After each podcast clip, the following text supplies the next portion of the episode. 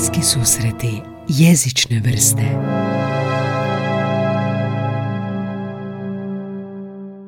A Zlatane, dobrodošao u podcast. Hvala na pozivu. U kvartu si mi, blizu si mi. Je, je, Vrbik, To je, to je jedini razlog ili? Bome nije, ne, ja sam se selio dosta puta u Aha, životu, tako da aha, Vrbik je zadnji samo slučajno došao na listu. A, je li a, opis tebe umjetnik, a, slikar, je li to pošteno reći da si umjetnik, slikar? Je, je, apsolutno, apsolutno. E sad, a, to mi je uvod u pitanje koje svakog slikara, a ti si prvi jedini s kojim razgovaram, a, pitati, a to je kad govorimo o umjetnini, slici, je li govorimo zapravo o načinu pripovjedanja kao što govorimo o knjizi koju čitamo pa ona pripovjeda, je li vizualna komunikacija isto pripovjedanje? Vrlo zanimljivo pitanje i da pače jedno jako zanimljivo s obzirom na moju slikarsku praksu. Međutim, odgovor na, na to bi najpošteniji bio da postoje nekako u osnovi dvije podjele. Postoji jedna ta koja, koja smatra da, da slikarstvo ne bi trebalo apsolutno biti narativno, da ne bi trebalo pripovijedati, međutim, to je recimo relativno novi nekakav pokret koji se tek sredinom 20. stoljeća javlja. Aha. Dakle, u biti početkom razvoja moderne kreće taj jedan e, diskurs e, koji je na neki način htio sliku o, osloboditi bremena značenja koji zapravo u, u- nekakvom filozofskom smislu e, želi reći da je najveća i ultimativna sloboda da, da slika ne mora govoriti ništa. Međutim, način na koji se slikarstvo razvilo kroz, dakle, pa od, ajmo, ajmo se držati e, e, e, kanona zapadne umjetnosti, od, od recimo nekakvog 14. 15. stoljeća nadalje, je bilo izrazito narativno.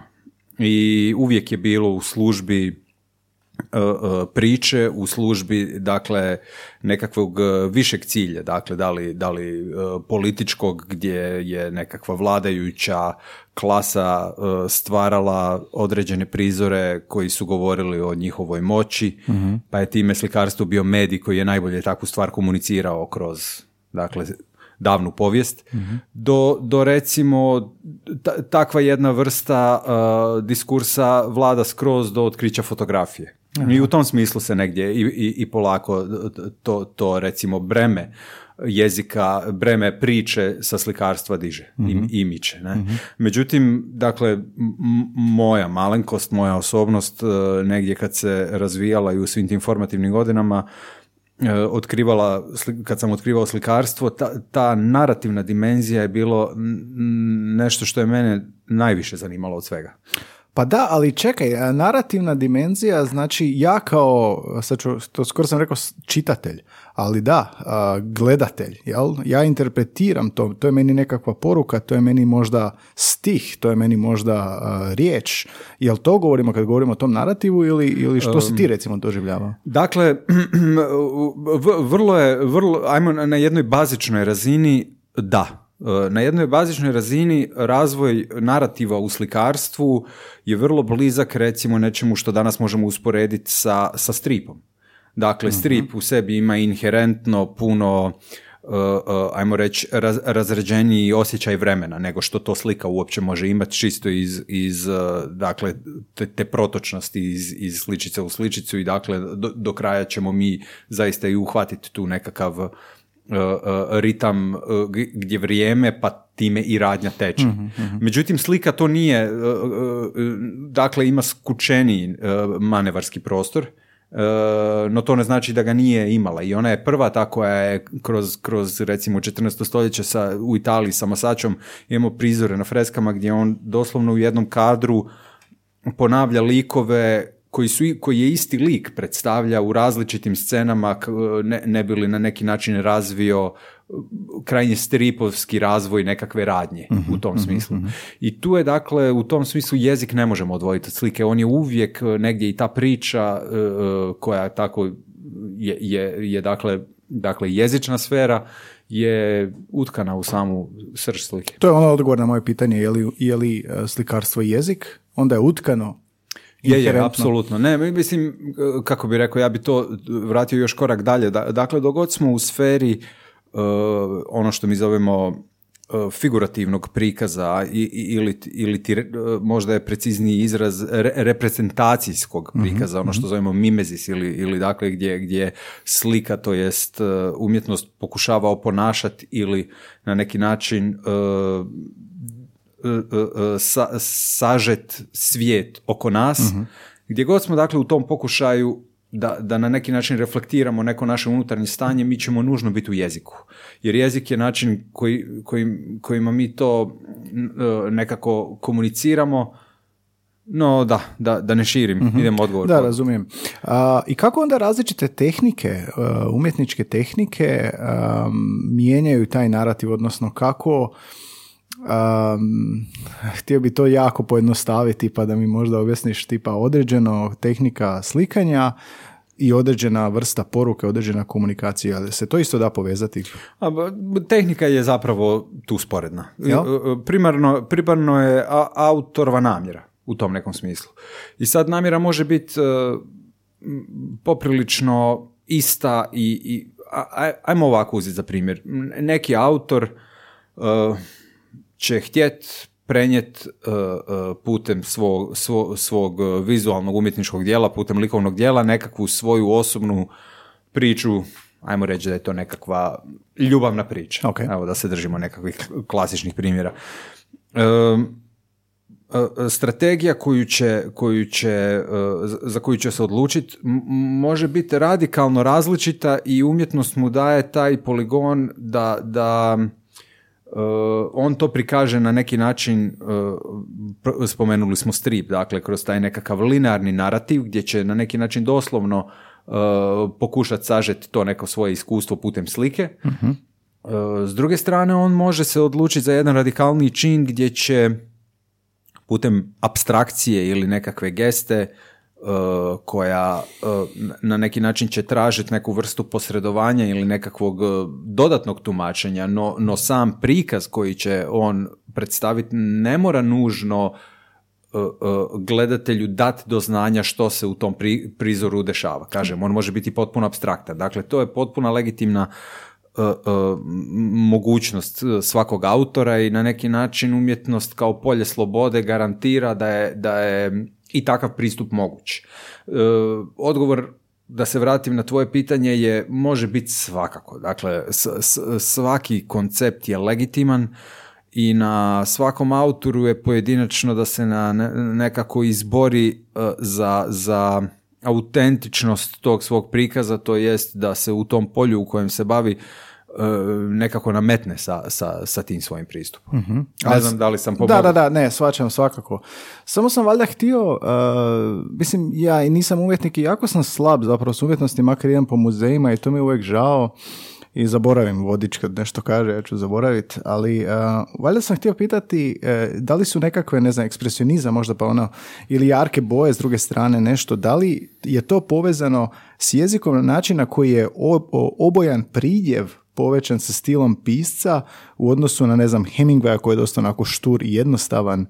To sam htio povezati. Je li se... Okay, okay, da. moguće, moguće. Mi možemo i na taj način gledati stvari. Dakle, postoje e, svakako različiti senzibiliteti, mm isto kao i u književnosti, tako i u slikarstvu. Ali uh, interpretacija je dosta širok pojam i mhm. pogotovo dakle u, u, u postmoderni ne samo autori, nego i publika će biti ta koja je dovoljno obrazovana da će negdje uočavati neke stvari koje nisu nužno prvoloptaški vezane za određene mhm, emocije. Mhm, Baš kao mhm. ovo što si rekao, recimo, ako mi pretendiramo nekakvom, e, e, ajmo reći, šarenijem ili, ili ovo, ovo kako si ekspresionizam dao, dao za, za primjer, Moguće je, apsolutno je legitimno, ali sad u tom nekom smislu mislim da ipak uh, uh, je možda pametnije odgovoriti na ovo tvoje pitanje da u tom nekakvom segmentu jezik i umjetnosti nemaju možda puno dodirnih mm mm Dobro, dobro, da. Sviđa mi se da zapravo, kao da sam, da, dobio sam odgovor, da. Mislio sam kao da je, da je više, da je, da je to strukturalno više, da, ali više slobode zapravo, više... Ma, da, mhm. slobodno je to. Mhm. Mislim, Gledao sam zanimljivo ovoga, ja sam veliki, kad, kad smo kod književnosti jezika, ja sam veliki fan uh, Cormaca McCarthyja. Ne? Oh, I, i, i, izdao je novu, novu knjigu, zapravo dvije knjige objedinjene, razdvojene, ali u jednoj nekakvoj priči na, u nastavcima e, prije mjesec ili dva dana. I pojavio se nekakav e, dosta istrpan velik intervju s njim na, na, na YouTube-u koji sam gledao i, i, i znao sam to o njemu. Međutim, ovdje on govori o tome, a to je da se on nekoliko svojih zadnjih godina bavio ne, nečim što se zvalo Kekuleo problem. Ne znam da li si čuo i da li ti je Kako? to poznat. Kekule. ili Kekule, ne znam sad koji je precizan naglasak pravi. Radi se o, o primjeru, dakle, Kekule je bio, ako se ne varam, možda ću pogriješiti, ali nije, nije sad ni bitno za primjer. Primjer je bitniji u, u, ovome da, da demonstriram ono o čemu govorim. Fizičar je bio. Dakle, i, i, i on je u nekakvom rješavanju nekog uh, problema koji je bio, da li je bio matematički ili da li je bio dominantno fizički, nije, nije pretjerano ni bitno. Uh, dakle, u snu dobio nekakvu sliku Dakle, on je u toj slici vidio, nek, uh, uh, uh, ako se ne varam, zmiju koja sama sebi grize rep i, i u tom obliku tog kruga ili kružnice je uočio nekakav simbol, da li kemijski ili matematički, sad nije mhm, pretjerano mhm. ni bitno, koji je zapravo išao prema tom odgovoru. E sad, da to sve skratim, zašto je to McCarthyju interesantno ili bitno, on, on, on naime je negdje primijetio i dugo se bavi sa tom nekakvom činjenicom i tezom da je jezik uh, artificijalna, mislim artificijalna, nije artificijalna tvorevina, ali je sekundarna tvorevina u odnosu na, na naš razvoj kao vrste. I u tom nekakvoj genezi našeg razvoja jezik je relativno kasno stigao. Mhm. Nekakvih sto tisuća godina je možda star. Gdje, je ta neka naša geneza puno, puno dalje. I u toj nekoj prvoj fazi dakle evolucijskoj e, ono što je prethodilo jeziku je bilo vizualno mhm. i na neki način proveli smo ogroman i veliki dio naše egzistencije gdje smo na neki način baratali da li možda komunikacijski malo manje ili, ili možda i ne e, sa nekim drugim elementima pa ko... freske na spiljama. Pa, ove one su, pa mislim da to, to je novije. To, to sve prati mhm. jezik. One su najstarije koje znamo su nekakvih koliko, koliko znamo otprilike oko 70 tisuća godina. mm Recimo da je to taj razvoj takve umjetnosti vizualne, on ja mislim prati jezik i, i, i to, to je interesantno. Međutim, dakle, u toj nekoj njemoj našoj fazi mi smo preživljavali uh, uh, bez jezika i, i dakle ono što gledamo i, ono, i sva senzorika nekako koja nam je vezana za potpuno drugi, drugi nekakav način je već uvelike postojala. I jezik je u, u toliko interesantan da uh, McCarthy govori dalje o tome da, da E, fascinantan je mehanizam dakle kako mi uopće komuniciramo i kako, kako e, stvaramo misli. Dakle, on kaže misao na neki način već postoji u glavi prije nego što da. mi to izgovorimo. Dakle, dok mi, mi nemamo e, u, u mozgu spremnu rečenicu prije nego što ju izgovorimo. Dakle, to se stvara negdje u, u tom samom procesu, ali nekakva intuicija o tome što ćemo izgovoriti već je u nama. Na mhm. neki način već postoji. I on kaže da, da, da u tom smislu je jezik sekundarna tvorevina jer mora nešto prethoditi prije, prije toga I, i u tom smislu slike kako je on već demonstrirao kroz taj tog fizičara i ta, ta nekakva san ili, ili gesta koja je prethodila tome, slike prethode jezika u tom nekom smislu. I to je neka zanimljiva tema sama po sebi, ja moram priznati da, da, je, da je na neki način uh, jako teško razrješiva, ali uh, ono zašto sve to skupa spominjem je da, da vizualni jezik je ipak jezik koji je odvojen od, od jezika samog. I stariji a možda je stariji, možda nije, ali na neki način oni su natjerani uh, komunik... Uh, dakle, mi moramo moć objasniti, pisati, dakle, medijatorstvo neko je nužno. Da, I tu na tom polju su se sreli. Mhm ali mogu egzistirati potpuno odvojeno bez da se uopće dotakne. Da, i naš, nama su gosti često znali reći kad ih pitamo što je jezik alat i to me sad podsjeća na ovo. I ovo mi je zanimljivo što si rekao jer um, nekako baš sam razmišljao o tom kao misao. Tebi se pojavi neka misao koja može biti i slikovna, podsjetite na neki događaj i stvoriti se slika te osobe kojim si imao taj događaj i onda od slike ti stvaraš riječ, zapravo slika te je asocirala na događaj i onda iskomuniciraš poruku koju želiš. Pa ja moram priznati da je kod mene čak ja kako si uvijek zakompliciram život u toj umjetnosti i, i, i suprotno. Ja sam češće puno inspiriran jezikom. Dakle, meni je uh, primarni uh, nekakav put do inspiracije dolazi iz jezika. Poezija i književnost je puno jači za mene osobno alat, ne, ne alat je kriva riječ, impresija katalizator. jačna, katalizator, da, mhm, točno, mhm, hvala, mhm. Uh, je, je iz jezika nego iz vizualnog. Vizualno mi tek dolazi sekundarno, dakle mene uh, rečenica puno jače može puknut i onda, i onda ja razmišljam, aha, kako, kako uopće to prikazati, da li je moguće to prikazati, da, poezija je onda tu dobar primjer, jer ti iz poezije stvaraš sliku je, na način da... Je, ajde kad smo kod čitanja i možemo poslije porazgovarati o Mekartiju da te pitam nešto. um, I sad čitanje, je se to vidi u tvojim, tvojim radovima? Stvari koje si ti pročitao?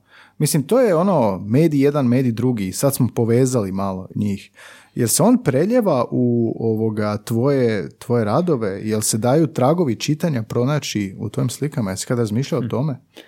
Pa dobro je to pitanje. I sad opet se vraćamo na, na polje senzibiliteta određenih i jedna stvar na koju bi jako tu trebalo paziti da se dakle neke stvari možda vide koje daju, dakle, kroz književnost stvaraju se u, u, u glavi čitatelja slike.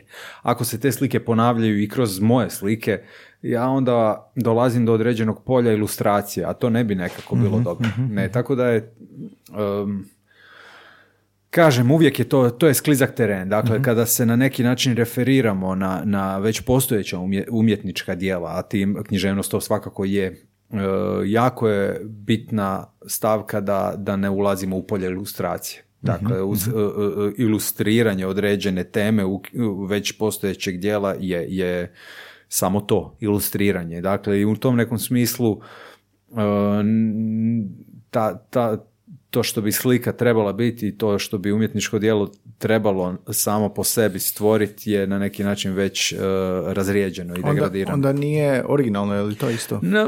ilustracija u, u, u samoj uh, medijskom smislu vezana uz ili, ili u usporedbi sa slikarstvom je dakle jedan, jedan bazični um, prikaz scene ili ti mhm, situacije mhm. koja ne pretendira biti ništa više osim bazični prikaz. Mhm. I u tom smislu je lišena određene potencije koja prava ili velika umjetnička djela sa sebi uvijek inherentno imaju, a to je recimo dobar primjer bi bio recimo kroz nekakvu vrstu povijesnog slikarstva koje postoje u, u, od recimo 18. 19. ali i prije stoljeća od recimo 17. stoljeća pa nadalje. E, najjača dijela sa, e, e, koja na neki način pokušavaju obraditi nekakvu temu ili događaj koji se već odvio, uvijek kompleksnije pristupaju tome od pukog prikaza samog čina. Mhm, mhm, dakle, mhm to, to je nekakva, nekakva mm priča za sebe. Ne? Um, kako izgleda tvoj dan kod stvaranja umjetnine? Možeš malo onako pojednostaviti za sve nas, pa. smrtnike. Uh, jel krene ideja, jer jedno sam repera pitao u podcastu, dobro, gdje dobiješ ideju, gdje kao kreneš ovoga, jel hodaš ulicom, kaže ne, nemam ideju, nema poruke. Ja čujem beat, Mhm. i onda od bita stvaram, e, na temelju bita stvaram e, vers. Kako je to kod tebe? Pa, dosta strukturirano. I, I, u tom smislu taj nekakav e, iznenadni nalet inspiracije tu zaista ne postoji. Dakle, mhm. ja, ja, ja radim cikluse cijele koji traju po dvije do tri godine, gdje se u nekakvom inicijalnoj fazi definira ide, ideja ili ti tema što, s čim ćemo se baviti u tom narednom ciklusu. Samo objasni ciklus. Ciklus znači um, serija slika koja će se baviti određenom tematikom. Povezane su. Povezane su, da, da, međusobno su povezane. Dakle, um, kao što bi u glazbi to bio album sa pjesmama, tako u tom smislu djelujem i ja na neki način sa tim svojim ciklusima. Jednostavno mi je tako jednostavnije raditi. To je nešto što se definiralo od tih samih mojih nekih početaka, kad sam se počeo baviti ovim poslom, sam shvatio da da, da, da taj sustavni uron u, u jednu određenu tematiku koja će onda producirati recimo šest ili deset, možda i trideset, nebitno. Slika je, je nešto što je meni puno, puno bliže nego da lupam sa svakom slikom nekakvu potpuno oprečnu priču i temu, onda, dakle... Kao koherentna priča. Tako je, tako je, tako je. A i to ima veze puno sa, sa e, e, procesom slikanja, dakle, svaki umjetnik dok na neki način stvara svoj vlastiti ritam, određuje puno tu nekakvih faktora koji, koji međusobno igraju zajedno da, da bi se to na kraju kroz neki x godina definiralo u mhm. nečiji opus ne, u nekom smislu. Tako i ovdje je meni bilo dosta, ja sporo slikam, ja dosta sporo radim i, i, i razmišljanje mi sporo ide. Dakle, nemam, ja, ni, ja nisam tip koji ima puno ideja u tom nekom smislu da, da mogu brzo odreagirati, a ovo me sve fascinira, me, da, da ću dnevno vidjeti pet stvari koje će me na neki način tako je, trigerirati. Ka, kažem, ja sam tu ekstremno spor za odreagirati, ekstremno spor i kao publika. Dakle, meni se dosta sporo i nekakvi autori koji mi se sviđaju pojavljuju u životu. Dakle, onako sve je to na neku kapaljku, onako prolazi puno nekih filtera dok dođe do mene. Isto tako i sa mojim nekim interesima koji će poslije onda završiti kao, kao e, opus nekih slika i u tom smislu se dosta rano profiliralo e, povezano isto sa tim nekim ritmom izlaganja. Dakle, ja dogovaram recimo svoje izložbe isto u tom nekom ritmu svake dvije do tri godine recimo mm napravim izložbu ne? i mhm. onda ta izložba će te često prikazati taj neki ciklus. A kako taj ciklus izgleda? Možeš neki primjer dati tipa što je recimo ciklus, koliko je tu slika i kroz koliko vremena kolikim inter... jel, su, jel imaš ideju o idućem koraku u odnosu na prethodno? Pa evo, mislim, dakle, kako je to izgledalo? Za, za pretprošli ciklus dogodila se nekakva uh, sretna okolnost da sam bio uh, dobio uh, umjetničku rezidenciju koja me odvela na Arktik. I bio sam na tom nekom putovanju od mjesec dana i kad sam se vratio zapravo sve to što sam tamo na neki način zabilježio, dokumentirao, je sam razrađivao naredne tri godine i to je bio jedan ciklus. mm Onda nakon toga je uslijedio poziv za isto tako izlaganje u Muzeju za umjetnost i obrt, e, gdje sam onda sam razmišljajući što, kako, gdje i na neki način kako, kako, se s tim odhrvat, sam dobio tu nekakvu ideju da, da ih zamolim da mi ustupe digitalizirani cijeli njihov fundus mhm. i onda sam od dakle fotografija digitaliziranog njihovog fundusa ja radio svoje neke predloške za slike i, i, i time je neki njihov fundus bio primarni uh, motiv naspram kojeg sam ja napravio cijeli taj svoj opus novih slika. Ne? Kad si sad pomenuo Artik i ovoga, možemo detaljnije kasnije o tome. Mi smo, na, mi smo izloženi, već smo to uvodu govorili, izloženi smo slikama na, na svakom koraku. Ono, ako hoćeš uzeti da je znak prometni, jel, vizualna komunikacija, ako hoćeš uzeti da je grafit isto tako. I sad ti si bio na Arktiku. Um, kao umjetnika pretpostavljam da je uvijek vidjeti pejzaž, mislim to je moje amatersko viđenje, da je to e, inspiracija za, za priču. Jesmo li onda mi svi cijelo vrijeme koje smo izloženi stalno slikama spremni zapravo povezati ono što cijeli život vidimo sa umjetninom i onda uspoređivati, interpretirati zato što cijeli život gledamo slike ili smo mi ili misliš da individualizirano gledamo svaki simbol, da individualizirano gledamo, da smo lišeni cijelog slikovnog iskustva života? Pa postoji cijeli bazen sigurno nekakvih uh, zajedničkih referenci koji će nam svima biti sigurno slični.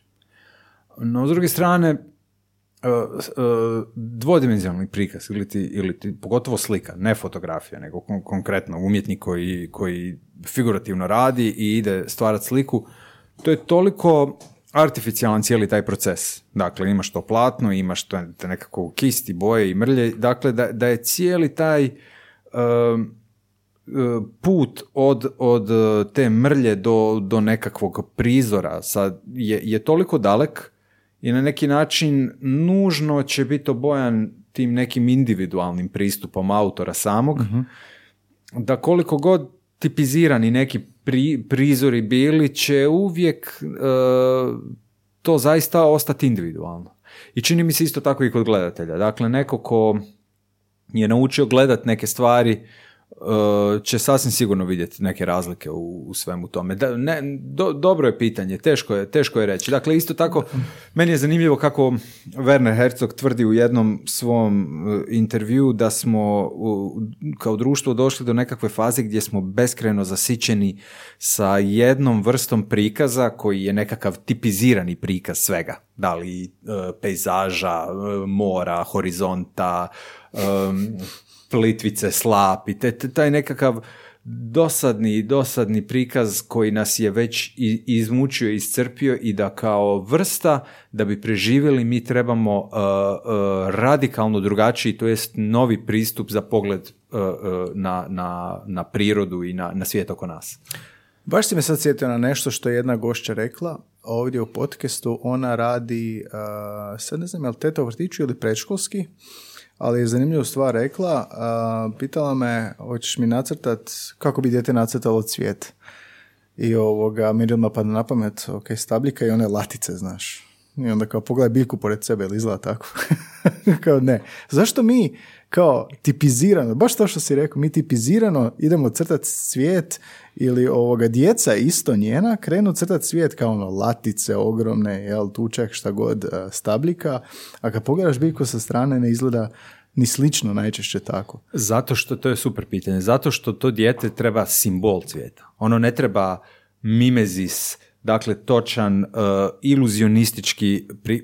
dijete bih to htjelo, da se razumijemo, ali ga u, u osnovi ne zanima možda toliko to koliko je bitna ta komunikacija da je svijet to što on želi u tom trenu iskomunicirati sa, sa nekim ko će to gledati. Bilo to mama ili teta u vrtiću ili bilo kod, ili, ili samo dijete samo sa sobom. Želi sebi reći evo hoću cvijet. Dakle, opet smo u tu, dakle, u, u sferi prikazanoga, a ne onoga kako to prikazano izgleda uopće. To nam je sekundarno.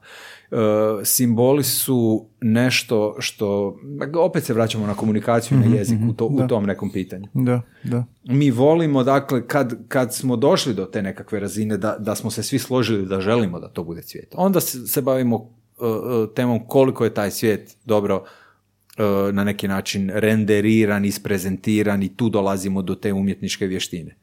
Ali i to je na neki način danas sekundarno i sporedno. Imamo fotografiju cvijeta, imamo... Da, ne, um, ljudi naravno vole vidjeti vještinu uvijek u svemu, ali vještina nije pretjerano uzbudljiva meni stvar. Dakle, umjetnost se ne bavi samo vještinom. De, kad bi se bavilo samo vještinom, onda bi najvještiji bio uh, printer.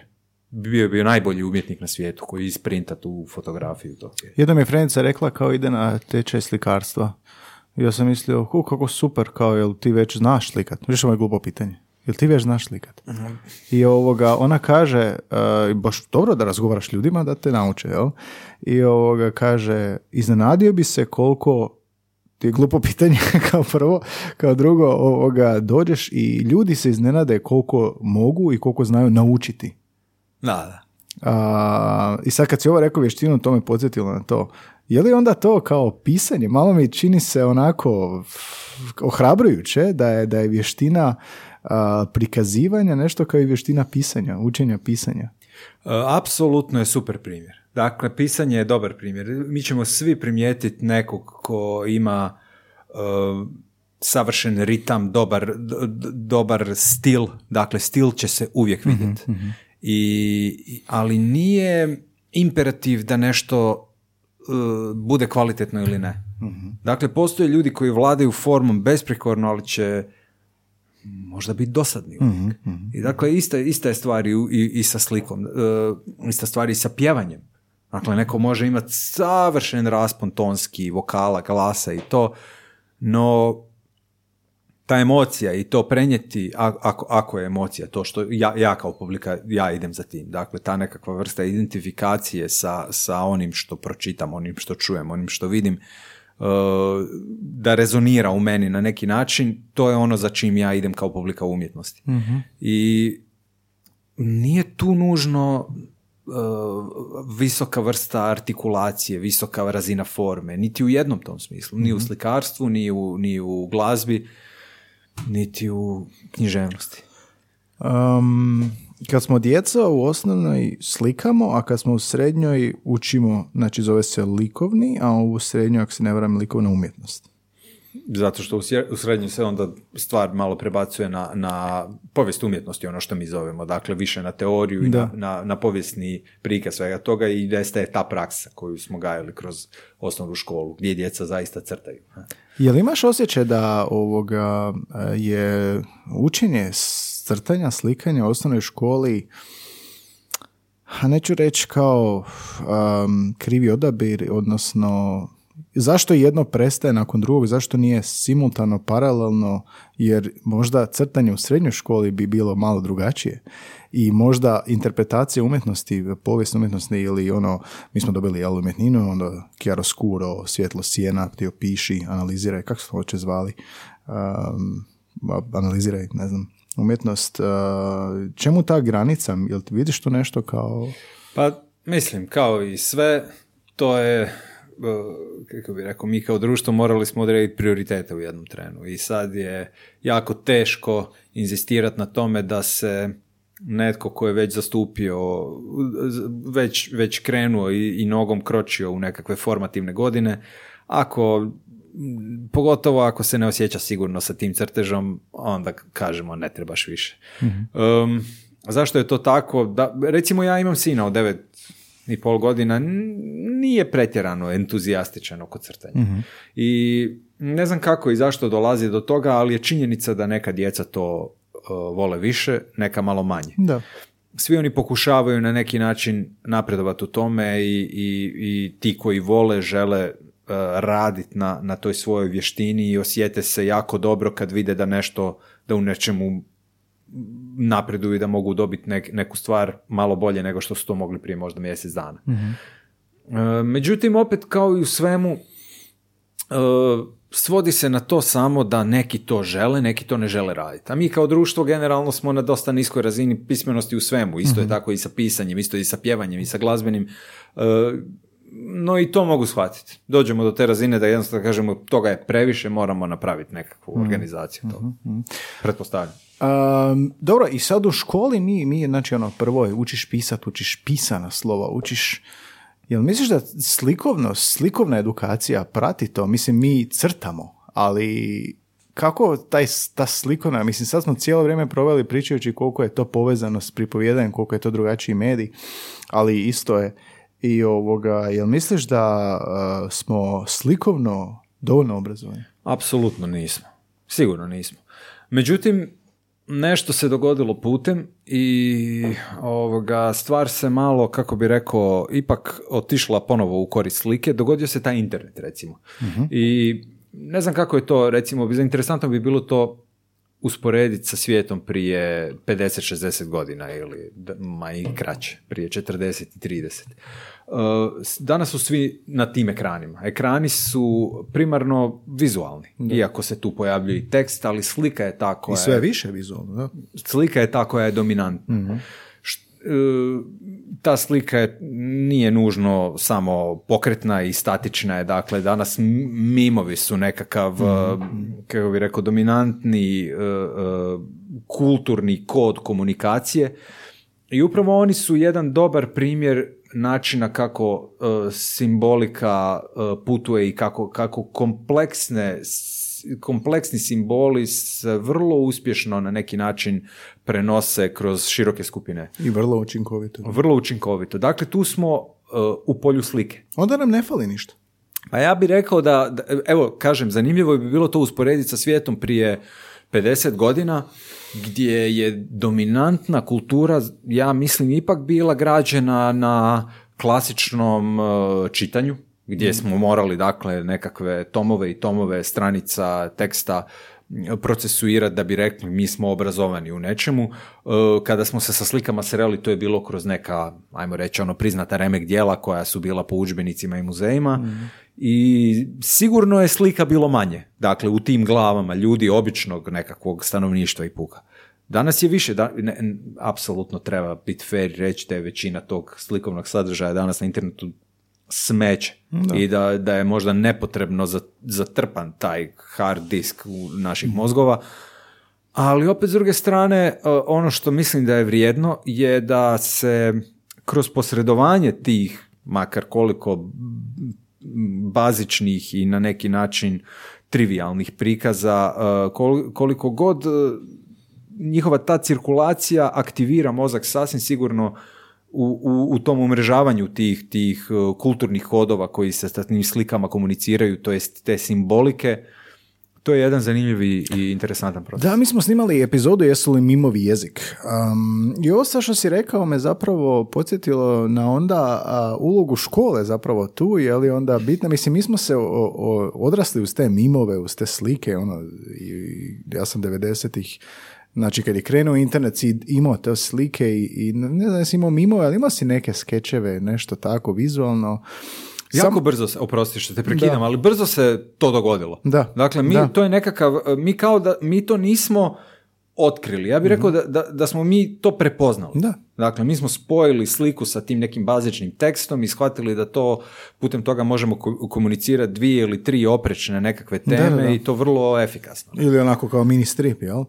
A ono što sam te htio zapravo pitati, jel misliš da onda obrazovanje možda kaska za tim nekom, za tom nekom slikovnom edukacijom? Jel vidiš to nešto u budućnosti da će se, pošto imamo mimove, TikTokove, Instagrame, kao neka vrsta medijske pismenosti, kao neka vrsta interpretacije slike viđenog umjesto teksta, jel vidiš to promjenu? Pa ja mislim da tekst ne može uh, uh, nikad postati sekundaran slici. U tom smislu tekst je, ponovo se vraćamo na početak na- našeg razgovora, on nam je primarni taj alat da uopće išta iskomuniciramo, da se oko bilo čega složimo. Čekaj, ali da te pitam, jel misliš da ne mo- nemoguće da će se pretvarati sve? Pogledaj, pogledaj postoje, pogledaj društvene mreže, TikTok, sve je slika.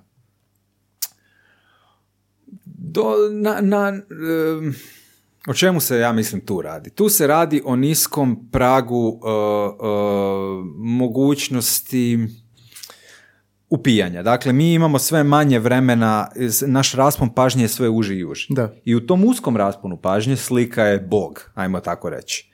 Ali ne možemo mi ostati na tome. Dakle, za bilo kakvu međuljudsku komunikaciju dolazimo do jezika da bi iskomunicirali najbazičniji osjećaj. Znači, već u tom sekundarnom činu, dakle, TikTok je, je nekakav video koji traje 20 sekundi jer nemamo pažnje za više od toliko, ali u jednom trenutku ćemo htjeti s nekim nešto iskomunicirati, to će trajati duže od 20 sekundi i tu dolazimo do jezika. Tako da, uh, mislim da ovo što, što, što pitaš je ta samo prva površinska razina toga. Nužno je za, i, za, i za te klince koji su dakle, duboko uronjeni u taj uh, nefokusirani, uh, kratkoročni taj, taj bajt toga koji je vrlo kratak i oni će kad tad doći u situaciju gdje, gdje to neće biti dovoljno. I tu smo onda opet na ovome.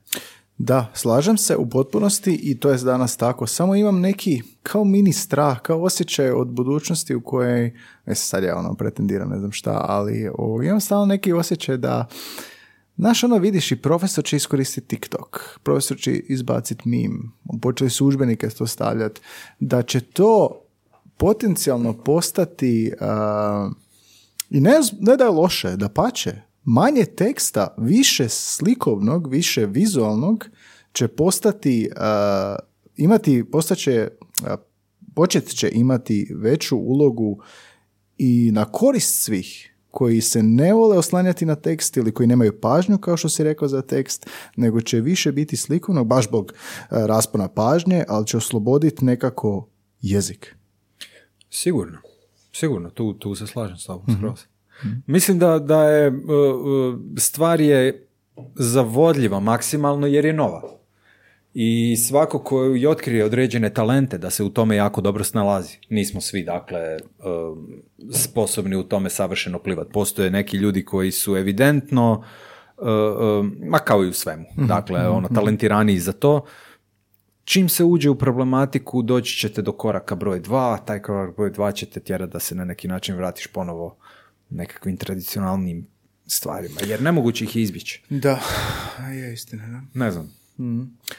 Dobro, ajmo sad malo ovako. Um, ovo je audio podcast, nemamo video. Uh, može ići u tvoju epizodu tvoji radovi. Ali uh, zamisli osobu koja te sluša i sad ćemo iskoristiti moć jezika da osobi objasnimo što ti radiš, kako radiš, da osoba u glavi zamisli i da testiramo mogućnosti jezika koliko to mogu napraviti. Znači, osoba koja nikad nije čula za tebe, ne, ne pretjerano ne zna umjetnost, osim možda nekog opće kulture i obrazovanja, a, kako bi nekom, možda na primjeru jednog tvog rada, ili objasnio što radiš? Što je jednostavnije? Sad se kuža se najteže pitanje postavio. A jako je teško, da, da. teško je odgovoriti jer, jer ono što ja... Pa samo nam vizualizirano. Pa mislim, u, u osnovi pokušavam naslikati sliku. I ta slika uh, je takva da, da, da ću na njoj htjeti riješiti 5000 različitih vizualnih problema. I svi ti problemi uh, su međusobno povezani na način da, da to što radim je uvjetovano i s nečim što sam htio napraviti prije deset godina, pa sam postupno, kako bi rekao, razvijao i taj svoj neki likovni jezik do dana današnjeg i, i te, teško je krenuti od početka tu mm samog. Mhm. U osnovi se cijeli taj posao svodi na to da dođeš i da, da probaš napraviti najbolju moguću sliku što možeš. Mhm, mhm. I nije, nije ni jednostavniji, nije ni kompliciraniji od toga. Što znači likovni jezik? Razvijeti likovni, likovni jezik? znači da, da, budući da ja ovo radim već nekakvih dvadesetak godina, e, taj početak i geneza toga krenulo je negdje kad sam i upisao srednju školu, gdje je prvi put uzmeš tu neku olovku ili kist, ali je bila olovka u tom smislu crtež je prije slike i onda probaš nešto nacrtati. I onda ti se vidiš da, da ti imaš određenu moć ili sposobnost, ali da je e, njen kapacitet limitiran, mhm. možeš koliko možeš i sad ovisi koliko to želiš razvijati, taj kapacitet se povećava. Jako sporo i vidjet ćeš da, da, da to ne ide lako i do dana današnjeg tih 20 godina kasnije ja u osnovi radim istu stvar. Pokušavam povećati taj svoj kapacitet da to što sam prvo sa 15 godina sjeo i pokušao nacrtati da, da danas napravim bolje. Proverbijalno ti proširuješ vokabular. Recimo to tako. Da, da, da.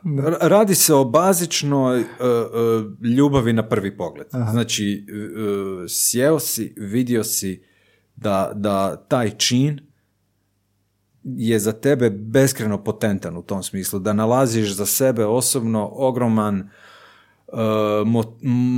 motiv i, i drive da, da, da to što radiš da pokušavaš iznova i iznova napraviti bolje i bolje i bolje. Ako je olovka limitirani vokabular, ako ćemo usporediti s tim, i onda je taj obogaćivanje, produbljivanje riječnik, šta to znači u slikarstvu? Um, pa znači da doslovno pišeš istu rečenicu svoj iz dana u dan i nadajući se da će, da će sa minimalnim, a mislim minimalnim promjenama, um, da, možda, možda nije najbolji primjer. Da, da pišući, ajmo, ajmo to ovako staviti, da, da kad, bi, kad bi tekst i kad bi knjiga uh, bila vezana i sa rukopisom, a tu dolazimo opet do vizualnog, dakle, uh, iznova i iznova taj čin će činiti tu stvar na neki način, ajmo reći bolje, ali bolje je mhm. kriva riječ, uh, da, i tu, i tu smo, ne znam. Na, te, teško je reći, teško je reći. Mhm. Dakle, tu smo na nekakvoj, u nekakvom pitanju artizanstva određenog i dakle nekakvog e, dosta i paradoksalnog čina gdje E, e, kao onaj nekakav ono samuraj koji brusi tu svoju katanu i održavaju ono svaki dan će, će doći do nekakvog e, čina koji je sam sebi svrha i sam taj čin će biti umjetnost. Neće taj objekt biti umjetnost, nego, nego zapravo čin djelovanja je to što čini tu praksu vrijednu. Kojim tehnikama radiš? Najklasičnije ulje, ulje na platnu, dakle to je tehnika koja se razvila na sjeveru Europe negdje oko 1450. i do dana današnjeg nije puno mijenjano. Oprosti mi na ovim pitanjima, samo želim osjećaj neko nas sluša, piše matura esej. uh Kreće raditi koncept plus minus, oni argumenti. Neko kreće pisati knjigu. uh reper kreće, jel, vers. Šta je prvi korak? Platno je pred tobom, kako kod tebe to izgleda? Prvi, prvi korak je, je, nema veze ni sa vizualnim. Prvi korak će biti što, što želim. Znači, kakvu sliku, što, šta je tema? I sad tema može biti, uh, ovdje je bila, u predprošlom ciklusu je bio Artik, uh, u prošlom je bio muzej. Uh, prije toga je bila krajnje abstraktna u nekom smislu, nametnula se tek naknadno dok su, dok, dok su radovi već sami po sebi krenuli. Dakle, nekad je to u tom o čemu pričam, taj ciklus temelji u blato se zvao, ja sam počeo sam ga raditi, imao sam nekakvu ideju uh, interijera i eksterijera u isto, u isto vrijeme, dakle nekakve ljudske građevine, tvorevine, nešto što će imati veze s nekom arhitekturom i putem toga prenjet određenu ideju uh, o, o našoj, e, e, o, o, zapravo nedostatku vlastitih e, likovnih temelja. Dakle, to je vrlo teško spojivo jedno s drugim, ali to je bila nekakva ideja i tema ja sam htio na neki način vizualno prikazati kako sam stasao i odrastao u, u likovnom svijetu bez zdravih uzora ideala i kako nekakvi naši uzori, to jest koji su bili moji, nisu jednako vrijedni kao recimo mm, uzori i, i, i temelji nekog umjetnika koji dolazi iz recimo nekakve druge zemlje. Ok, ajmo ovako tema. To što si sad ispričao, to ti je sve u glavi prije što povučeš prvu crtu. Da, da. Ali uh, kad kažeš tema, ja si mislio u toj svojoj širini koju si sad ispričao Mhm. ili si mislio u vizualnom prikazu ili je to to?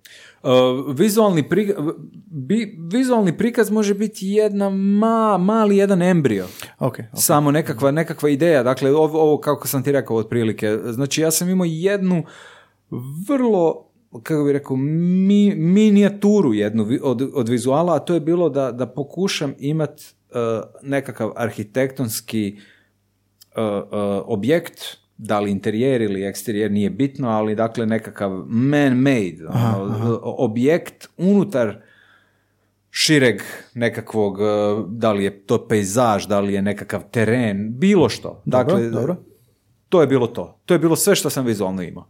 A, a zapravo ni to nije bilo toliko važno koliko simbolika toga koja je trebala opisati cijelu jednu drugu stvar. I šta nakon teme ide?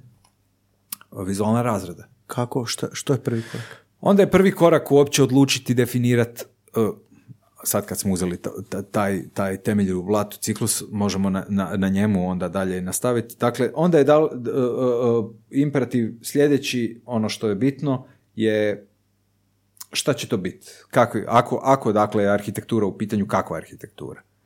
Mm, Na jednoj slici ovakva, na drugoj onakva, može i biti beskonačno puno, ali kod mene nikad to nije toliko. Ma, odlučiš, nađeš nekakvih pet ili šest različitih. I to je onda isto tako uh, vrlo su neobavezan nekakav proces koji može biti uh, uh, sam po sebi inspiriran već postojećim nekakvim vizualima s kojima ja baratam treba se vratiti korak unazad i reći isto da, da, da je posao umjetnika, to jest mene, sate i sate provoditi roštajući određene vizualne baze, što, fotografija, što, što nekakvog referentnog materijala. Kao inspiracija u smislu... Ne, nije nužno kao inspiracija, to ti je kao nekakva mentalna higijena. Dakle, scrollaš, uh, neko, ne znam, imam, evo, upravo sam nedavno dobio cijelu nekakvu arhivu od prijatelja uh, National Geographic časopis. Ono, 300-500 komada. I onda listaš, listaš, listaš, listaš. Znači, upijaš doslovce taj inventar, taj re- registar vizuala postojećih fotografija bez ikakvog plana i cilja i bez ikakve obaveze. Da li bi stvor, da bi stvorio svoj original? Ne nužno, ne, ne, ne, nego čisto da bi taj određeni vizual probacio kroz taj svoju mrežu nekakvu internu arhivu. E, senzacija, ajmo to tako reći. Nije to bitno, nije, moj mozak nije hard disk tog tipa da ja sad trebam imati spremljene i, i, i, i, i u, nekakvoj jasnoj svijesti sve te vizuale. Nego jednostavno tražiš nešto bez plana da, da uopće i tražiš nešto, samo gledaš i puštaš da, da, da, da se dogodi određena nekakva e, ili fascinacija sa onim što ćeš vidjeti ili ne. I onda recimo, samo, samo da, Da, da, da, samo da. da, da, da završim taj proces. I on, u- u- Tu i tamo će neki od tih, dakle, vizualnih elemenata koje si putem do sad imao negdje spremljeno, neki su na kompjuteru, neki su u glavi, neki su po knjigama, neki su lijevo i desno, postoje najrazličitija mjesta gdje, gdje taj arhiv svakog umjetnika postoji. I onda u nekom trenutku se dogodi nekakav aha efekt koji kaže za ovaj cikl ovo bi mi bilo super, Ova, ovaj prizor, ova slika, s ovim bi nešto mogao. Znači, sa, da li je to određena fotografija, da li je to stih, da li je to naslovnica neke knjige, nešto postane bitno. Znači, isto za ovaj ciklus, dakle, taj temelji u blatu, iako su ti interijeri ili eksterijeri bili bitni, stih je isto bio u jednom trenu nešto što je bilo ključno. Ovaj stih me podsjeća na jednu određenu vrstu građevine, ajmo reći nešto me asocira na nešto što se dešava u nekom interijeru, onda je to start. I dakle, onda kreneš tu negdje razvijati cijelu stvar, aha, kakav je to, taj stih mi govori da se stvar, recimo ako je pjesma neka u pitanju, neka radnja dešava u takvoj i takvoj sobi. Ok, idemo probat zamisliti, stvoriti, izvizualizirati takvu sobu. I onda je to start i onda tu kreće. Sve dok nisi rekao stih, ja nisam znao na što misliš točno. Jer sam ja cijelo vrijeme htio pitati, i to je moj nedostatak umjetničke inteligencije, ako to postoji, a, što sam ja tebe cijelo vrijeme dok ti nisi rekao stih htio pitati kako a, paziš da ne iskopiraš, da ne, da ne budeš jednako kao taj neki uzor, da to što, te, da, to što ti dogodi klik, da ne bude to što si vidio. Potpuno je legitimno da se, da se i, i kopira u tom slučaju takva stvar. Ali, jer, ali jer je onda u službi moje ideje. Nije, znači ono što smo na početku govorili, zašto slika ne bi smjela biti puka ilustracija. Uh, uh, upravo znači kada postoji jasna, jasno određena težnja i želja da, da već nešto i postojeće slikovno, da li fotografija, da li samo slikarstvo, koristi mojoj osobnoj nekoj misiji, mojoj osobnoj misiji za moju sliku ili za moju umjetnost, apropriacija postaje legitiman alat. Aha. I često neće biti samo jedna slika to. Znači, pogotovo ako ih se miješa više, dvije, tri, pet, ako tu dolazi i stih, ako dolazi i ne, nešto sedmo tu to onda na kraju postane nekakav uh, uh, sataraš potpuno legitimni. Baš se ti reče bosanski lunac. Je, je, je, je, je, ja, ja, mislim, umjetnost je takva, nikad jedna stvar ne dolazi sama po sebi. Jer ako dođe samo, sama po sebi, onda ipak dolazimo tu do pozicije gdje smo mi uh, fanovi nečeg. Da, da. I onda se zapravo samo bavimo s tom stvari. Ovdje to nije to. Ovdje je to sastojak jedan u tom nekom bosanskom loncu. Kako si to lijepo Sad sam gladan. ok, i onda je to bilo tema i vizualna razrada. Daj mi molim te samo prizemlji nas uh, što neki mi potez kista mi opiši, čisto onako da se mogu zamisliti u glavi. E, čekaj, čekaj, ono, ono, ono, što ti fali je ono što nisam još Aha, ima do kraja probao. Dakle, i tu, tu smo onda u toj, to je ipak prva primarna faza, tom nekakvom ono, ono što se zove ono primordijalna juha ideje. znači tu je tek, tu imamo samo te neke sastojke koji, koji kužimo da će se dogoditi nekakav Big Bang u konačnici pa se stvoriti možda nekakvi svjetovi, a možda i neće. Znači u toj fazi gdje, gdje svi ti materijali još kolaju u nekakvom eteru je onda sljedeća stvar koja je nužna to na neki način sve uh, objediniti na, na jedan okup. I onda vidje dakle da li je to fotografija, da li je to stih, što uopće s tim i kako taj materijal može postati slika. I tu dolazimo do prvo, do, do, do tog pravog uh, umjetničkog procesa koji je ekstremno važan, a na kraju se sasvim sigurno neće vidjeti, a to je vaganje što da, što ne. Nisu sve ideje jednako dobre. Dakle, taj neki stih te mogu možda njegova vizualizacija možda neće biti pretjerano lagana, da, da, da skužiš da, da, da si na nekakvom polju koje te vodi u nekom krivom smjeru, aha, ja tu takvu sobu, ako stih govori da je radnja u nekoj sobi. Ta soba malo je banalna, neće, neće dobro komunicirati ideju. Dakle, ideje otpadaju putem. Znači, to je neki prostor gdje se testira da li će nešto uspjeti ili neće. Hm. Gomila tog otpada jer je prva inicijalna ideja nekad potpuno kriva, naivna, ovakva, onakva, ne štima, ne može se vizualizirati, jer u konačnici meni treba vizualizacija toga. I onda neke koje uspiju, koje isto tako odjednom, aha, ovo možda možeš imat, nađemo nekakav ono way in, kako bi se reklo, onda kreće um, stvaranje predloška. Kod mene, u mom slučaju je to uvijek nešto što prethodi samoj slici je vizualni predložak toga. Što znači olovkom? Um, nekad je to kolaž u pitanju, nekad je crtež, uh, često, najčešće u posljednje vrijeme, uh, do, doslovno, dakle, na kompjuteru nekakvo digitalno crtanje. Ma daj. Da, da, da. Imaš fotku, ubaciš fotku, onda preko nje crtaš, uh, testiraš. Dakle, to je najosnovnija nekako umjetnička praksa. Isuse, kak si mi, samo da te preke, kako si mi objasnio umjetnost kao niko do sad. Baš sam ti zahvalan. Doslovno mi je ovo ko da učim u osnovnoj školi ponovo. Tako imam osjećaj. Ko da učim, ko da učim likovnu umjetnost sad. Probaj zamisli da ideš snimat film. I probaj zamisli da ideš pisat knjigu. Dakle, prvo što bi napravio je na, na, na nekakvoj, recimo da ideš pisat knjigu i da imaš nekakvu ideju da hoćeš prikazati ono nekakav um, thriller, je u pitanju nekakav detektiv uh, pokušava otkriti ono ko je who done it moment. Imaćeš nekakvu Crte, ploču, crte, imat ćeš likove sve naznačene, imat ćeš segmente, radnje, kada se što dešava i ono Pa što... da, ali ja to znam da je to tako za film, za knjigu, ali nisam znao da je tako za umjetnost. Ali ti si rekao da si strukturiran. Pa Je li to, to je to. uh, je li to u, Specifično samo za mene, Da. to pitaš. Pa, mo, postoje, ja znam ljude koji, koji rade potpuno drugačije. Ali dobro, i pisci, i pisci ne pišu svi na ploču, ne povezuju ideje sa crtama, nego i krenu pisat samo. I tu se vraćamo na to pitanje da se ja bavim sa reprezentati, reprezentacijom. Dakle, ja se bavim sa figurativnim predloškom. Znači, neko ko se bavi sa narativom, ko se bavi sa radnjom, on će morati imati ovako nešto. Poslije, dakle, struktura nužno prati e, strukturirane vrste prikaza, ajmo to tako nazvati. Dobro, i onda imamo, uh, još sam podojao, uh, i kad krećeš E, da. suljem na platnu? Ra- razrađujemo dakle taj predložak ili ti skicu kako hoćemo to zvati, svejedno je. E, kad dođemo do zadovoljavaju, kad dođem to jest do zadovoljavajućeg e, predloška da, koji, koji je u osnovi riješio sve glavne elemente kompozicije ili boje.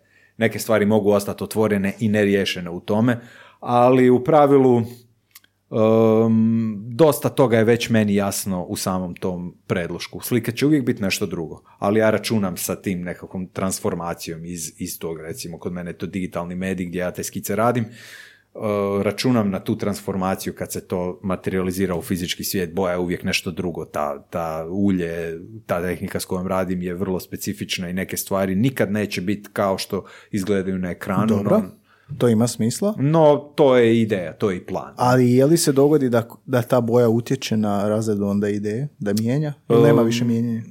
Pa često, da, da. Međutim, to nisam sretan kada, kada, kada mi se takve stvari dešavaju. To znači da sam ono krenuo u stvar sa velikim faktorom x, to jest nepoznanicom i puno vremena sli- slikanje traje. I onda se dešava da je moguće da, da jednostavno izgubim puno vremena s tim, aha, ovo nije funkcioniralo u samoj skici, a potrošio sam tri tjedna slikajući to, mogao sam to znati u početku. Dakle, to je, to je frustracija.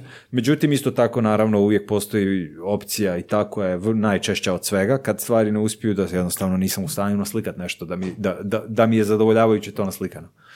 Onda tu isto ponavljaš stvari. Dakle, to je, slikanje je jedan proces, uh, dva, tri koraka nazad, dva naprijed i onda nadaš se da će u jednom trenu Derenja platna? Jel dereš platna? da, da, da, da, da, da. Jako je bitno, ono, stvari koje nisu uspjele baciti u smeće. To je lekcija koja se uči, ono, u najranijim danima. I prepoznat kad, jel? Pa mislim, vrijeme. svaki autor, eh, kako bi rekao, sam stvara eh, eh, eh, tu, tu skalu uspjelog i neuspjelog. Dakle, neko je tu rigorozniji i malo kritičniji prema sebi, ali ta određena kritičnost spram svoje prakse je najbolja higijena koju mogu reklamirati bilo kome. I kad smo kod slikanja, sad si krenio već slikati. Um, sjetim se, povezat ću s nečim što ja znam da mi je lakše. Uh, esej možeš, ne morat napisat uh, uvod, nego kreneš od argumentacije, pa ćeš kasnije uvod. Nećeš zaključak možda odmah, ali nećeš ni zadnji. ili postoji tu neka struktura reda? Da, da, kako ne, kako ne. Ali kako to kod tebe izgleda? Pa, mislim, postoji različiti principi slikanja. Sada da, da dođemo do te tehničke nekakve banalne faze. I u tim e, različitim principima svaki princip ima svoju e, svoj ritam razrade i zna se od točka 1, točka 2, točka 3 do, do točke 4, 5. Pa sve su međusobno povezane upravo zbog toga da bi na kraju određeni princip bio uh, sproveden do najboljeg svog dojma. Ne? To sad da te, da te tehnikalijama ne, ne, ne zamaram pretjerano. Uh, postoji jedna jasna organizacija rada koja, koju je uvijek pametno, kako bi rekao ono što se kaže po, po struci pratite. Pa možeš nam reći, zato što nama slušatelji su često rekli da vole behind the scenes, vole kao primjer konkretnog rada. A i mene isto sad zanima. Daj nam nešto, onako, ako bilo šta, ne mora biti vezano baš za ovo kak sam pitao, nego ono, konkretni primjer gdje je ta struktura u slikanju. Pa to, tu sad ulazimo u teški fah idiotizam, nisam Pa siguran. ne, možeš, držali- možeš čisto, čisto jedan primjer, jer e, to što ti zoveš fah idiotizam, mi ćemo naučiti fah. E, dakle, ajmo ovako, znači, tu, potrebno je malo, malo, malo nekog uvoda. Na, e, u, u, u figurativnom slikarstvu, koje se razvijalo zadnjih 300, 400, 500 godina, ono je svoj vrhunac, recimo, u, u tehničkom smislu doživjelo u baroku. Visoka renesansa i onda recimo barok i, i re- neću biti u krivu uopće ako kažem, ako to sad svedemo na dvije nekakve osobe u povijesti koje su tehnički najmaestralnije u, to, u, u, u, u slikarstvu općenito, jedan je Velasquez, drugi je Rubens. Ja sjećam se srednje. E, recimo, i sad njih dvojica imaju jednu vrlo e, specifičnu metodu koja je postavila određeni kanon u, u figuracijskom slikarstvu. I ta tehnika, e, dakle, da bi, da bi do punog tog svog sjaja zasjala, ona ima svoje e, e, faze, kako bi rekao, ono, procesualne faze kako, kako se radi od početka do kraja. E, radi se o bazično o tome sad da, da se ne mistificira previše, o tome da to su često prikazi koji će u sebi uvijek nužno imati ljudske nekakve figure i ono što, što čini te slike takvima kakvi jesu je to da to meso, koža, priroda koju gledamo, dakle sve te materijali na, na, na odjeći, na obući, e, zaista izgledaju impresivno zbog određene tehnike kako su slikani. I ta, ta tehnika je podijeljena, ajmo reći, na nekakvih pet faza od početka do kraja i sve te faze su međusobno isprepletene i, na, i, i bitno je da se niti u jednom trenutku uh, um, ne dogodi da jedna faza potpuno pređe preko druge. Aha. Znači one su sve na završenoj slici na neki način vidljive, nekome ko, ko zna gledati. Da, da, ko znači, zna. od, od, od jednog, uh, uh, kako bi rekao, krajnje uh, suptilnog uh, podslikavanja nekakvog uh, nečega, nešto što umjetnik zna da neće na kraju ostati vidljivo, nego računa da će kroz prvu, drugu i treću, na kraju kad dođe do četvrte faze, ne- neke će se stvari tu dogoditi sa tim preklapanjem tih određenih faza, da, da netrenirano oko neko ko ne zna o čemu gleda, apsolutno neće moći shvatiti uopće što gleda, osim što će biti fasciniran sa dojmom nekakve Da, da, da. ono, pri- prikaza, da li nekakve sjajne draperije ili ti ljudskog eh, boje i intonacije, kako se inkarnat, to jest boja kože na neki način sa sjenama tim preklapa. Dakle, ta vještina, o, o tome govorimo. Ne? I sad, eh, dao sam jedan taj, kako bi rekao, krajnje eh, m, radikalan primjer, ali nije drugačije ni danas. Neko ko se bavi sa nekakvom figuracijom će isto tako imati određene faze koje će na neki način poštovati da bi na kraju došlo do, do, do, do takvog nekakvog više ili manje uvjerljivog rezultata. Um, gledatelj, uh, uživač umjetnosti, tvoje umjetnosti, jel komunicira s tobom? Na koji način? Jel dobijaš feedback? Pa da, da mm, pitanje je, pitanje je koje... Da, da, teško, teško je to pitanje. Znači, ja... Uh, uh, Jel postoje, mislim, tako nešto? Kao što čitatelj dobije kao recenzija, kao... Postoji, apsolutno postoji, ali pitanje je koliko je relevantno za, za, za, za mene, to je sa samog umjetnika. Tu su To puno da. dragocijeniji uh, razgovori sa kolegama iz struke. Dakle, jako je teško i to je veliki, to je dobro pitanje u tom smislu što uh, postoji toliko toga što je jednostavno na slikama nevidljivo nikom drugom osim profesionalcima, nekome Da. ko, je- u specifičnoj toj problematici. Dakle, uh, pošto je to vrlo specifična djelatnost, gomila toga će ostati na, na samo površnoj razini kod velike većine publike. Da. Što je problem za, naravno, umjetnika, jer ako nisi u stanju na neki način komunicirati, prenijeti sve to što pokušavaš adresirati u tim svojim radovima, to znači da nešto tu komunikacijski ne štima. Pa se vraćamo na likovnu odgoj. Pa da, ali opet, kako bi rekao, znaš, ono, to, ono kad sam ti spomenuo da, da smo tu sad već u nekakvoj fazi uh, žestokog fah idiotizma, to je isto dobro, znaš, ne treba nužno publika niti ulaziti u, u, u, u, u Zašto tu bi uostalom, da? Pa da, nema, nema ni potrebe, nema ni potrebe, znaš, mislim, siguran sam da je u svim strukama tako.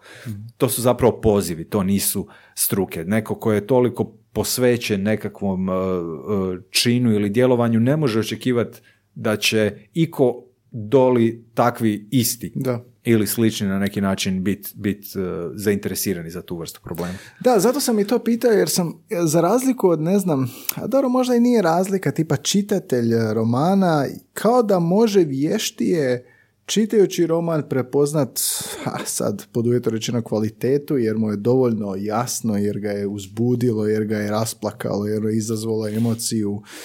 A, imaš li osjećaj da, da umjetnina može postati isto na toj razini ili će uvijek biti korak malo dalje? Daj mi još malo to probaj. U kom A, smislu znam, je drugačija? A recimo uzmimo, Likovno. uzmimo, uzmimo, uzmimo roman. Recimo ima ona stranica Goodreads, znaš, a, za. Kako ne? čitatelji, jel da, pišu recenzije. Ja sam znao čitati te recenzije, to je ko Google Maps, znaš, neko se žali na restoran, pa onda vidiš da kad se žale, onda već znaš prepoznati na šta je, se ovaj znaš žali. Ovaj uzorak. se, da, ovaj Da, se da, da. žali na veličinu porcije, ovaj se žali na uslugu i tako dalje. Kod uh, tih pozitivnih recenzija ti vidiš da ljudi znaju istaknuti uh, scene i znaju istaknuti nešto i onda vidiš da se to ponavlja kasnije dalje. Valjda što sam htio pitati, jer, jer postoji Goodreads za, za umjetnine u smislu ne internet stranice, nego na neki način uh, umjetnine su onda puno otvorenije, slobodnije i što je važnije, ne podložne kritici O, od strane ok, publike. ok. Da, da, da, da, Ne, koliko znam nije mi, nije mi, nije mi poznato. Taj, za razliku od književnosti, vizualne, to jest likovne umjetnosti, spadaju u tu nekakvu, nažalost, sferu visoko elitističke I to što si rekao, priče. samo stručnjak može... Pa ne samo stručnjak, ono, mislim- postoji publika koju to zanima, ali mislim da ih zanima iz krivih razloga. Nikad se neće uh, uh, pričat na taj način o bitnome u, u, u, u svemu tome. Um, čak i neko kog, kog smatraju savršenim slikarom danas, nekak, ajmo uzeti u obzir bilo koga ko je živući, uh, vrlo uspješan umjetnik na svijetu, ima takvih slikara koliko hoćeš, na neki način će se uvijek pričat više o, o sadržajnom dijelu njihovog rada nego o tom tehničkom. A mislim, možda i bolje da je tako, ne znam, ne, ne, ta- taj tehnički dio je opet samo tehnički dio. Da, I nije, ali- nije u tehnici ono kao što sam rekao na početku, nije u tome niti stvar. Međutim, neko ko radi to za autora je definitivno stvar kako nešto izvesti. Nećete naći slikara kojem neće biti bitno kako nešto slika. Možda i hoćete, ali pitanje je da li je slikar u tom smislu, je, je- jer dolazimo do toga da je, da je stvarno poziv u pitanju. Ali postoji kritičar uh, umjetnosti da pogleda, da, da kao kritičar predstave. Postoji, ali neće biti u mogućnosti otkriti neke stvari. Dakle, mi na akademiji imamo jedan predmet koji se zove teorija oblikovanja, koji je, kada je akademija radila svoj program prije sto i nešto godina, e, bilo im je jasno da je nužno da ta teorija oblikovanja bude predmet gdje će se teorija i praksa sresti i zamislili su da ga predaje osoba koja je završila i likovnu akademiju i nekakvu teoriju poput povijesti umjetnosti, jer je nužno za komunikaciju sa, sa mladim umjetnicima koji će tek nastat da im e, objašnjava stvari neko ko je pokušao i praktično nešto probati sam napraviti. I tu je, tu je poanta ovoga što hoću reći. Uvijek nužno postoji jaz između nekog ko dolazi samo iz interpretacijskog dijela priče i iz praktičnog dijela mhm, priče. Mhm. Dakle, mi kao umjetnici, kao praktičari se zamaramo nužno nekakvim stvarima koje bi nekom ko dolazi iz teorije bile često i trivialne ili banalne. Ali da, ali to je samo, znaš, to je samo kako ti se boja ponaša, da li si dobio tu pastu određenu takvu, samo to, a to je sve. da, da, da, da, odlično, da, da, da. I to ti je to. E, radiš sa studentima, ha? Da, da. Ispričaj mi. jo. Ispričaj mi kako je to, znaš mi, ja radim sa studentima, ali sad imamo drugačiji, drugačiji, imamo tebe ovdje, imamo drugačiji pogled, ovo je ipak malo drugačije, pogledu svega što smo rekli, kako prenositi znanje? Pa, jedan od najvećih problema u ovom poslu je što je razvoj u njemu ekstremno spor. Dakle, rezultati se ne mogu uh, brzo dogoditi. I onda u osnovi kao mentori, kao nekakav pedagog uh, si uh, uh, doveden u situaciju da, da budeš prisutan u razvoju neke mlade osobe, računajući na to da će taj razvoj biti toliko mikro artikuliran da ne možeš pretjerano puno očekivati. S druge strane, pošto je to tehnička stvar i mi smo kao i glazbena akademija, kao recimo i sport, zamišljeni i ustrojeni na način da, da taj razvoj se dešava kroz kontinuiranu uh, praksu ponavljanja određenog zadatka. Dobro. Predajem crtanje. Oni svaki dan crtaju, crtaju manje više istu stvar, to je ljudska figura i kroz na neki način kritiku i kroz mentoriranje tog crteža ti jednostavno polako pratiš taj određeni proces kod, kod određene osobe. I kažem, vrlo je zahtjevno i nezahvalno jer, jer nema tu radikalnih pomaka niti radikalnih rješenja. A nisu li ovi mini pomaci zadovoljstvo? Jesu? Pa jesu, pogotovo kad sagledaš ono cijelu godinu rada kod nekog i zaista vidiš od početka do kraja nekakav ono skok, mm ali to nije na dnevnoj bazi. Znači, A, Ajme ovako, uh, živo me zanima, sad rekao si mentoriranje, predaš crtanje, jel možeš i svima nama malo prizemljiti, dati primjer kako mentoriraš crtanje? Daj mi konkretno šta kažeš studentu koji nešto radi, jel se sjećaš možda da si mu rekao kako da nešto drugo napravi? Ili kako da poboljša? Apsolutno, dakle crtanje je naj, naj e, e, kako bi rekao, osnovniji zadatak u likovnom. mm Crtamo po gledanju, dakle model tamo stoji i student pokušava nacrtati to najuvjerljivije što može, unutar neke zadane vremenske jedinice. Sad nekakvi crteži traju po tjedan dana, neki crteži traju dva sata, ovisno kako se postavimo i kakav nam je zadatak. No, kroz to crtanje, dakle, on će od samog početka, recimo na toj prvoj godini kad dođu, kad su još onako na neki način na, na, na niskoj razini e, e, rješavanja toga, tu je gomila toga što treba ispravljati. Ruka ti je prekratka, noga predugačka, ovo neštim. Da, do, doslovce, ništa mhm. pretjerano, kako bi rekao, ni, ni mistično, niti romantično u tom nekom smislu. Je najgrublje tehnikalije. Dovodiš to da to što vide bude po tim nekakvim parametrima crteža naj bolje riješeno. Ne? I onda kako tu idemo, kako idemo tu dalje, onda je zapravo im otvaraš određene uh, uh, svjetove različitih uh, pristupa u crtežu. Dakle, ne postoji jedan princip crtanja, postoji ih nekoliko. Tih nekoliko crteža mi, nažalost, ne, ne stižemo sve proći, ali kako oni napreduju, oni zapravo kako svladavaju tu svoju vještinu, tako svladavaju i tu svoju moć da, da um, barataju sa različitih više pristupa crteža. I onda zapravo dolazimo sa nekak, do, do toga gdje, gdje simultano uh, radimo i na tom nekakvom uh, uh, bazično praktičnom dijelu kako Mhm, nešto nacrtati, ali i ne samo na tome, nego zapravo na, na, na toj jednoj višoj sferi baratamo na, na, na toj nekakvoj teorijskoj sferi k- koji različite vrste crteža postoje, kada koristiti koju, kada koristiti ovaj, kada koristiti onaj, zašto, znači šta želimo uopće dobiti. Tu dolazimo zapravo do tog nekakvog razvoja osobnog senzibiliteta gdje neko e, otvarajući svijest od tih, ajmo reći, nekoliko potpuno različitih principa, e, e, bira i sam svoj senzibilitet. Šta je njemu bliže, šta mu je dalje. Aha, ako je ovaj princip nešto što meni više odgovara, š- za š- šta ima u tih ostalih, ajmo reći, tri ili četiri što mi ne odgovara. I dakle, tu dolazimo do nekakvog, to je dobar princip kako, kako objasniti razvoj nečije osobne umjetničke prakse. Dobro. Dakle, kroz taj neki... A, a što više tih razgovora vodiš sa tim nekim, uh, ajmo reći, senzibilnim ljudima, to će se taj proces brže uh, dešavati. To, to je ono što zovemo kvalitetno umjetničko obr- obrazovanje. Znači, u pravom trenutku njima otvoriti svijest o nekom problemu. I onda on kaže, aha, ovo ja mogu dobro riješiti. Znači, ovo je problem. I ja sam taj koji ga može riješiti, znači ovo ima smisla. I onda to je ta neka klica, zaraza za, za umjetnost, za općenito i bavljenje s tim se događa upravo na taj način.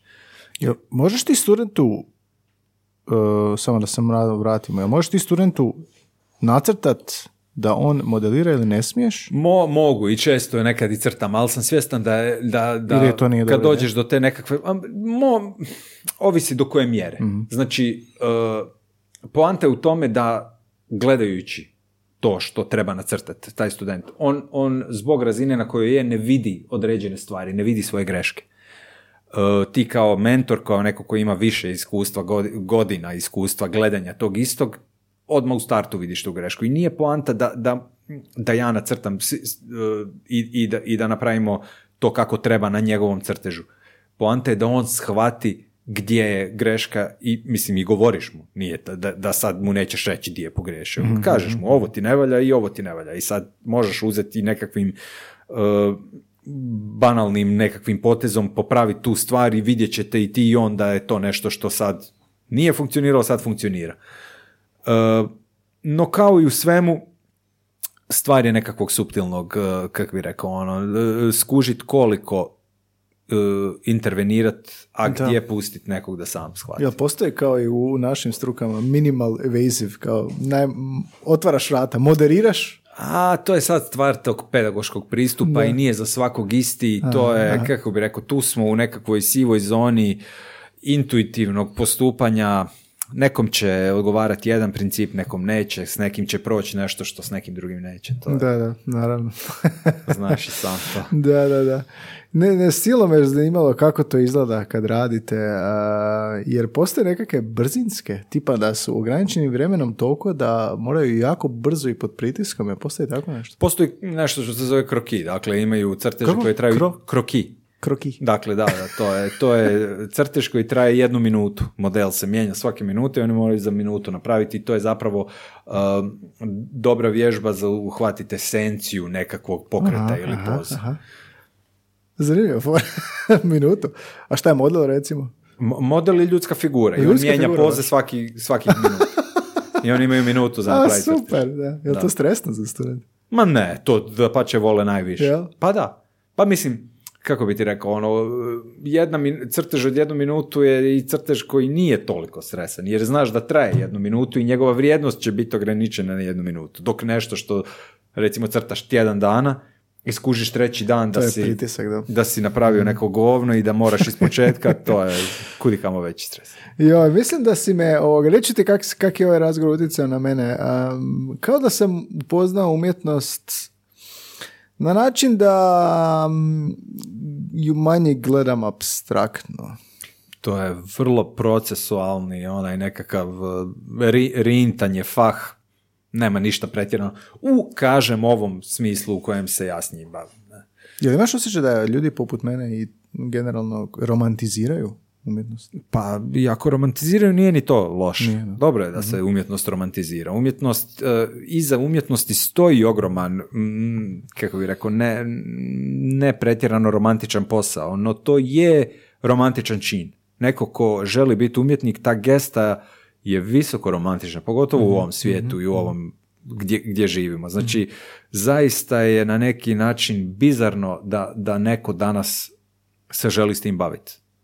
Jer to je jalov posao, to je uzaludan posao. Nećeš, niko ne postaje umjetnik da bi imao novac, da se razumije, da bi, da bi bio materijalno situ- situiran. E, postaješ umjetnik kad e, pristaneš na, na određenu ideju toga da postoji ogroman e, e, svijet senzibilnog nekakvog događanja na periferiji onoga što je nama kao društvu bitno i da vjeruješ da se za to vrijedi boriti.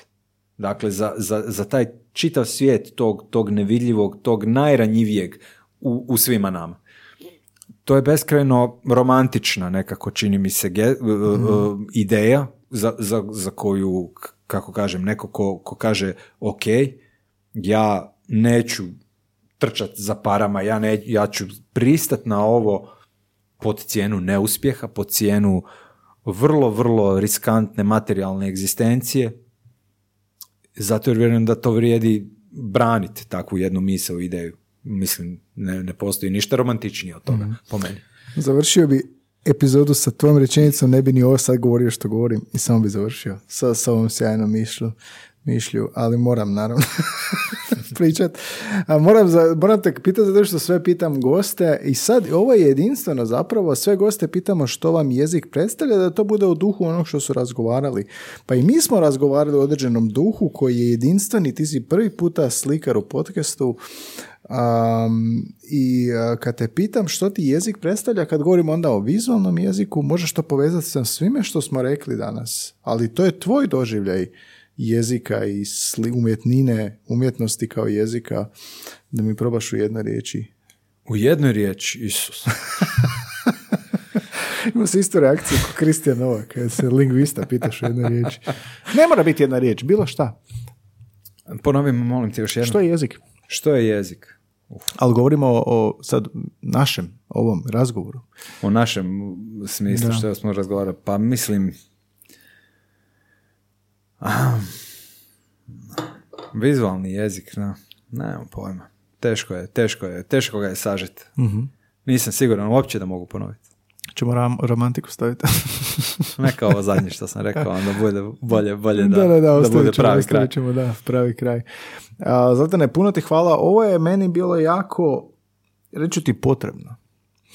Meni je ovo bilo dosta um, olakšanje te slušati. Zašto?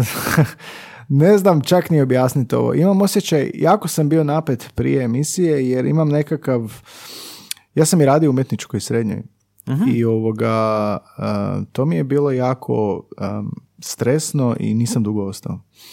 Postoji Zašto, ako smijem pitati? Postoji određeni nekakav, to ja stereotipiziram i kažem radnik, umjetnik. Ti si mi, ti si mi malo, kada kažem, a, razbio si mi stereotip, odnosno malo si me upustio u smislu da nemam taj nekakav iz neznanja sukob, iz, iz osjećaja da su umjetnici da nisu radnici, odnosno ne da ne da nisu radnici, nisam to nikad mislio, nego da nekako se ne razumijemo. Kao da, A, a sad smo na zanimljivom dijelu razgovora, a već smo, a već smo završili podcast.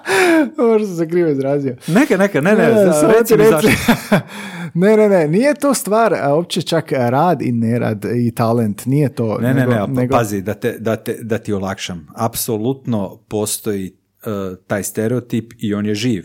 Nismo, nismo ni svi mi umjetnici jednaki, niti iz istog bazena ali ovo što sam, krećemo. da, ali što sam ja htio reći, postoji nekako, ja se nikad nisam mogao snaći u toj e, školi sa e, umjetnicima koji su profesori i studenti, Mhm. u- učenici.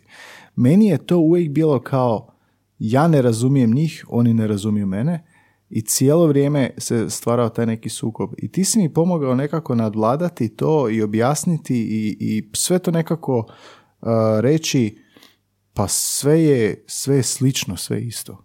Pa u osnovi ja stvarno mislim da je. Da. Često, ako mogu, zapravo ne znam da li sam uopće na dobrom tragu ovoga o čemu pričaš, ali mislim da, mislim da jesam i mislim da te razumijem. E, prostor nesporazume i prostor, dakle, e,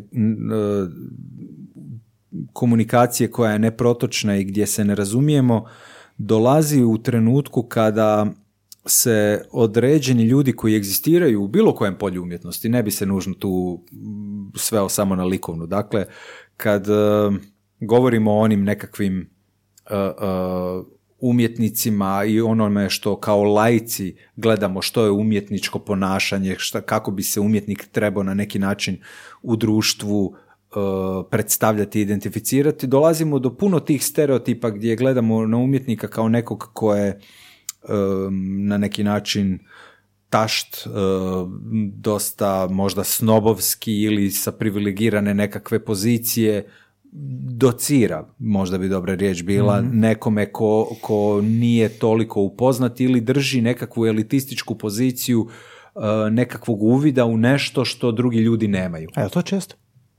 Pa ja bih rekao da kad god sam sreo takve ljude, da sam sreo ljude koji uh, su fe- fake ljudi, krivi ljudi. Dakle, ima toga, ali ne samo u sferi umjetnosti, u svim drugim Da, poljima. naravno, svima, da. I ovoga, ali kad, kada govorimo o umjetnostima, da, ima, ima apsolutno toga. I to, to su često ljudi koji, ka- kažem, ono, naj, imaju najmanje toga za dati.